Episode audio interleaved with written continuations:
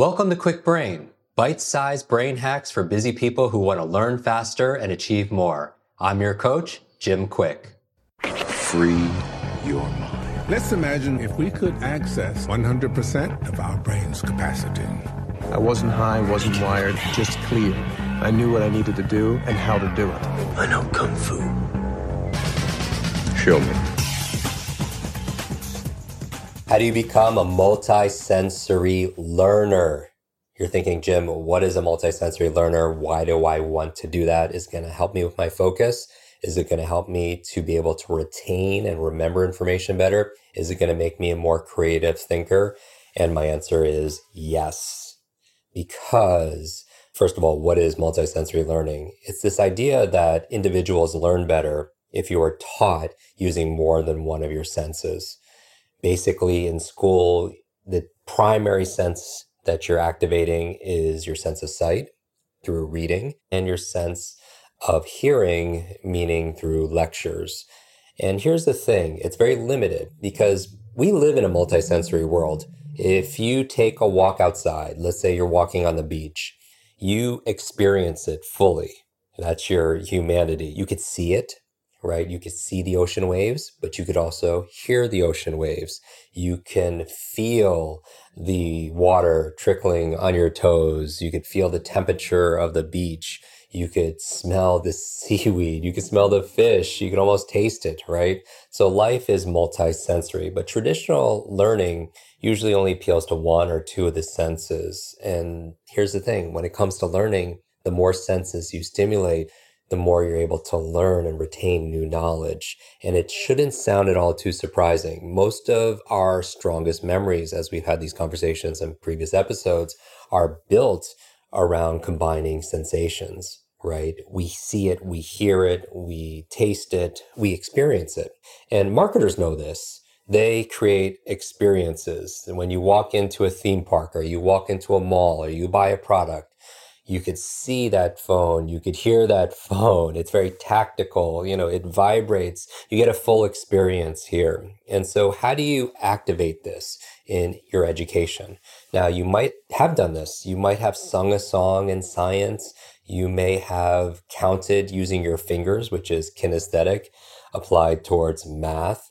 And so, we're going to talk about this and also how it also improves your focus because a lot of people zone out. You're spending three, four, five, six, seven hours a day in meetings or at school and you're processing information. You lose your attention, maybe, which I highly would recommend. You listen to the episode we did on focus and also the episode we did on study skills.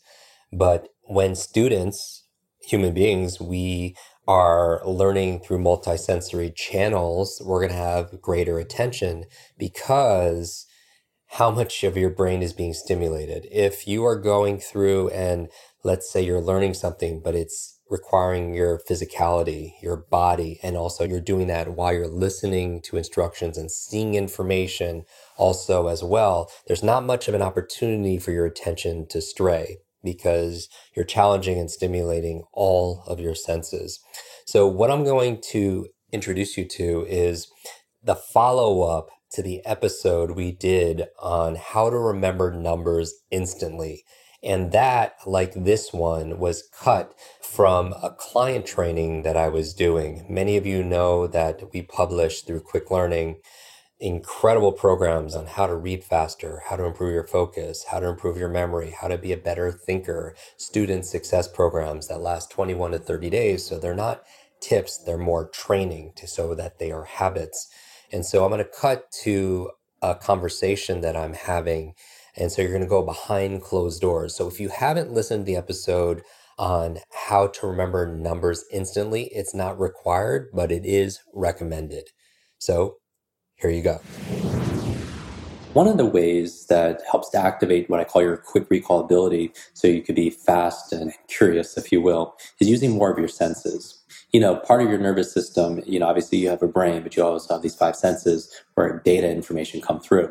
And part of it is using them ritually. We have this internal representation, a representation of the information inside your mind. And what I do when I want to memorize numbers, there's lots of different ways, but I first want to be able to optimize my sensory experience of the information. And what that means is let's take like our primary learning styles. Many of you know when I was growing up, I had these learning challenges. I had a head injury and it left me feeling like I was broken.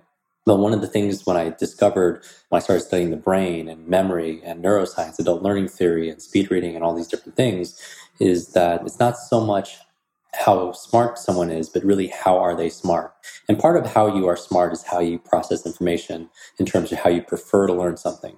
And there's three main styles, and you know what these three things are because they're intuitive, or if you've gone through our programs before, or if you learned them somewhere else. But I'm going to show you how to apply those three learning styles towards maximizing your memory.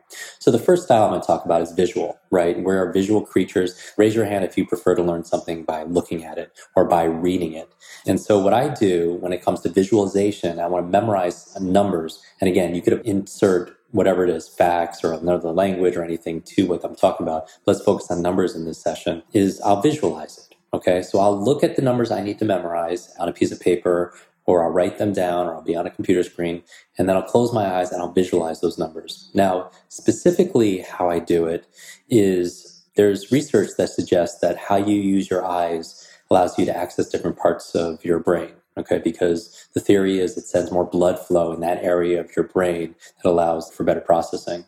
And this is an oversimplification, but try this with me. Part of what helps you to visualize is by looking up. So as you look up in certain directions, and even if I asked you a question like how many windows are in your home, if you think about your home right now, how many windows are there? You know, most of you will find that you're looking up to be able to more easily access that visual part of your brain. And so you could look up to help you to be able to memorize these things. The other thing when it comes to memorizing numbers is I like to picture them. Let's say I have them written out on a piece of paper. I actually, in my mind though, I like to visualize them in a way where it's a specific color and uh, maybe it's my favorite color. Maybe it has a certain level of texture or thickness to the marker, if you will. And so you could use things, and maybe you're putting things, maybe you have an affinity for jewels or something, and then you can make it kind of all blinged out, and you have jewels around the numbers because some of people are extremely visual. And if you tend to be more of a visual learner or visual rememberer, if you will, then use that strength. And when you need to be able to memorize something, let's say it was a specific date, like in the United States, the state of Kentucky became part of the US in 1792.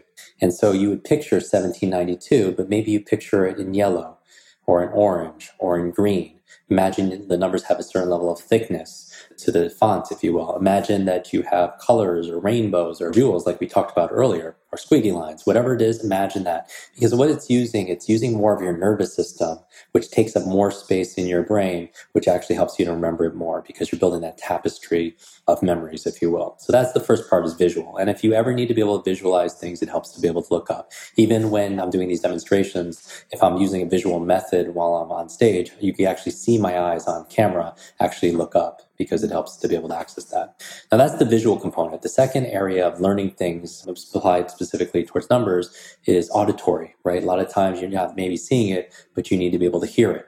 And not only hear it from somebody else, but also maybe hear it inside your own mind or hear your own voice.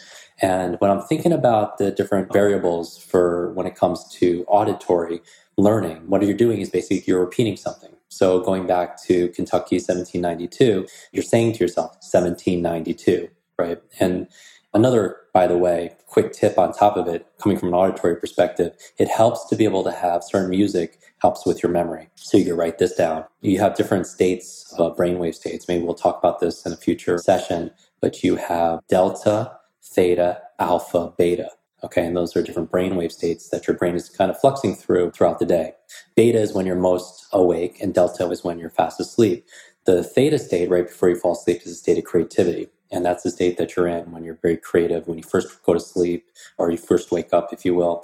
You know, your imagination is flowing. That's usually coming from a theta state. That's a creativity state. The alpha state, though, is the state you want to learn things in. And so it helps to put yourself into an alpha state because that's the state of like relaxed awareness where you're just like meditating or you're watching television or you're doing deep breathing. It helps to put you into an alpha state. And information, it's kind of like your conscious mind, your unconscious mind. Your conscious mind is kind of set aside and information is just flowing through into your unconscious. And that's really the things that you remember. The things that you remember most of the time you're unconscious about. You know, how to tie your shoes or how to get from here to there or just the words, you know, I'm using thousands of words you know, during this talk, conversation that you and I are having, but you're instantly unconsciously processing that.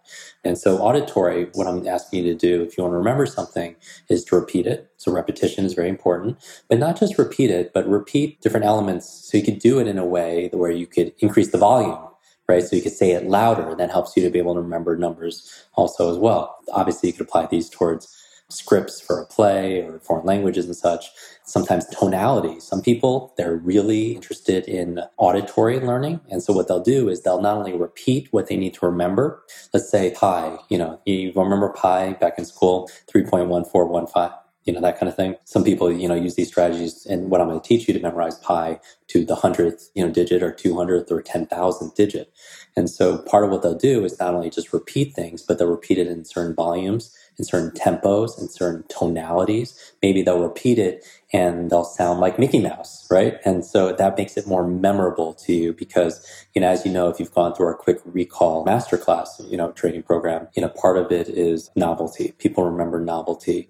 And so using different tonalities, you may be doing it in a more seductive voice or in a more childlike voice or in a more clown voice, whatever that is, makes it more memorable. So that's what we're talking about auditory, changing things tonality, changing things like volume, repetition helps especially if you like to learn things through cadence. Like think about how you memorize the alphabet. A, B, C, D, E, F, G, H, I. It's even hard to say the alphabet without actually going to the tonality and actually going to the rhythm, right? And so going through the alphabet, you could do it, but a visual person would be able to go backwards. They'd be able to go Z and then Y and then go back, right? Because they see it, you know, and then you can apply everything I'm talking about with numbers, with letters. Everything I'm talking about, most of these principles you could apply towards memorizing uh, spelling if you want to be a better speller. And we could focus that in another session if you'd like also as well. Okay, so auditory is important. And finally, the third way people prefer to learn things is kinesthetically. And kinesthetic is just a fancy word for using your body or using emotion, right? And so, for example,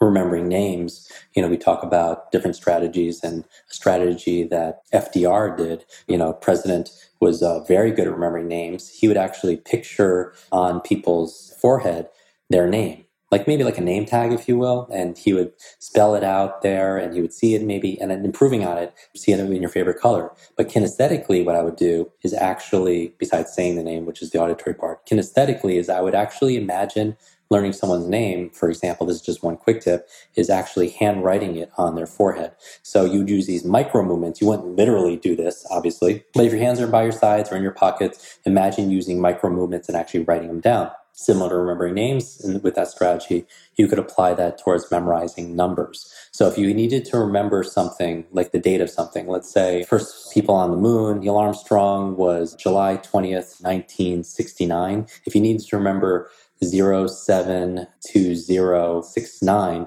you know, what some people would as a strategy, kinesthetic, is they would actually write it out.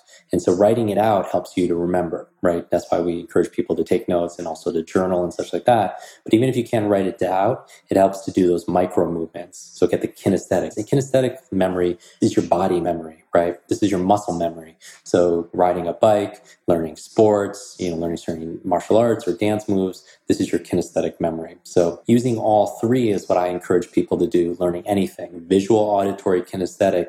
You stack it, you know, create what they call in science a synesthesia. Synesthesia is like a melding or a synthesis of your senses coming together. And, you know, in research, finding people who have these incredible memories, a lot of them are synesthetic, meaning that when they hear numbers, they not only hear the numbers, but they see the colors that come along with it. You know, it has a certain flavor, if you will. Can you imagine that? That each number actually has a flavor, or every single number has a specific tone or sound along with it, or maybe a smell with it. But basically, what you're using is using more of your nervous system and it takes up more space, so it's more memorable to you, right? Because you're more engaged and more active in it. And so that's your visual, auditory, and kinesthetic. And I would encourage you using that from a principle base, apply that towards the different techniques. And what it happens is it becomes a magnifier. Much like improving your memory becomes a magnifier or multiplier in your life, so does using more of your senses. I hope you enjoyed this episode. We know from teaching our programs for over 25 years that, for example, it doesn't just apply towards numbers It's easier to learn vocabulary in foreign languages, for example, if your brain can link a given word with different sensory perceptions. For example, if you use your kinesthetic system, your motor system of your brain, when you not only hear vocabulary, let's say a foreign language, but you express it using gestures, you're more likely to remember it. Some of you have gone through our programs where I teach you how to count the Japanese in three minutes. You're saying it, you're seeing it, and also you're doing it. Also, remember that learning with images also helps, as we talked about in here. So when you're seeing it and you're imagining it and you're using these different several senses, it's far superior than just listening to somebody or just reading something. So if you wanted to learn Spanish, and we've talked about this in depth in language learning in our programs, the Spanish word for eggs is huevos. And let's say you imagine that huevos, you picture waves and they have a bunch of holes in them and you're throwing what in them? You're throwing eggs and you have that experience, it's much more memorable than just seeing it on a flashcard, especially if you make an egg gesture and you could taste the egg and you could look at a picture of an egg or in the picture of your mind, like the story we just told. But the bottom line is this appealing to more senses makes knowledge more sticky. Learning is faster and easier when several senses are stimulated. And also, remember, you learn faster when you teach. So here's what I challenge you to do right now. I challenge you to take a screenshot of this episode or of this video. And what I like you to do is to post it. And when you post it, remember, when you teach something, you get to learn it twice. When you share and teach something, you get to learn it twice. So when you post it on social media, what I like you to do is share your big aha. What is one insight or idea or an action you're going to take based on this episode? Publish it publicly because that's your statement. What it's doing is it's training the habit again of you showing up for yourself. You making a public statement that you do have a quick brain, that you love your brain and you're always learning. And you're also not only learning to earn, you learn so you could earn so you could also return. And as always, I'm going to repost some of my favorite posts of yours. So make sure you tag at Jim Kwik and at Kwik Learning. Want to double your brain speed and memory power? If you'd like to learn rapidly and get ahead faster, I'd like to give you my brand new Kwik Brain Accelerator program. You will discover exactly what I teach my clients to learn, read, and remember anything in half the time. There is no charge. It's my gift to you for being one of our subscribers. That's kwikbrain.com. Growing up struggling with learning challenges from a childhood brain injury, it's been my life's mission to help you have your very best brain so you can win more every single day. Now, want more Kwik Brain? Here are four ways to fast track your results and lock in what you just learned into your long term memory. Remember FAST, F A S T. The F stands for Facebook. You're not alone on this journey. I invite you to join our free private online group. There you can connect with me, your fellow brain lovers, links to resources, and even submit your questions for me to answer in future episodes. Go to kwikbrain.com. That's K W I K brain.com. The A stands for apply. Act on what you learned today. Remember, knowledge is not power, it's potential power. It only becomes power when you use it. So use what you just learned. The S stands for subscribe. Don't miss the next episode and other free brain training. And finally, the T stands for teach. You want to learn faster now? The key is to lock it in right away by teaching it to someone else. When you teach something, you get to learn it twice. Here's a simple way to do that leave a review on iTunes. Leave a review with your biggest takeaway from this episode. You could also post and share this podcast on your social media. It helps us spread our mission of building better, brighter brains. And of course, tag us so our team can properly thank you. Hashtag KwikBrain, K W I K Brain. Mine is at Jim Kwik, K W I K, on Instagram, Facebook, and Twitter. So, what does FAST stand for? Facebook, apply, subscribe, teach. I'll see you in our next episode of Kwik Brain. Until then, remember, you are faster and smarter than you think. I hope you're enjoying this episode. And if you want to go deeper with many of these authors that we have on our podcast, these experts, I want to invite you to join our Kwik Success program. This is our monthly lives that I do where I teach something brand new that we haven't taught before, answer your burning questions, and also we have something that people have been requesting for many years a quick book club. This is your Limitless Book Club, where every single month we read a book together, uh, like a book provided by this author. And then we get the author to come online and join us for a one hour uh, share going deeper in these strategies, how to put them into practice. Uh, I share my five tips for how to memorize things out of these books. Many people want to read a book a month or build up to that, and this would be the program. So if you want to join, just go to kwiksuccess.com and get your spot and join us live and get to meet these authors very uh, up close and personal. And uh, back to the episode.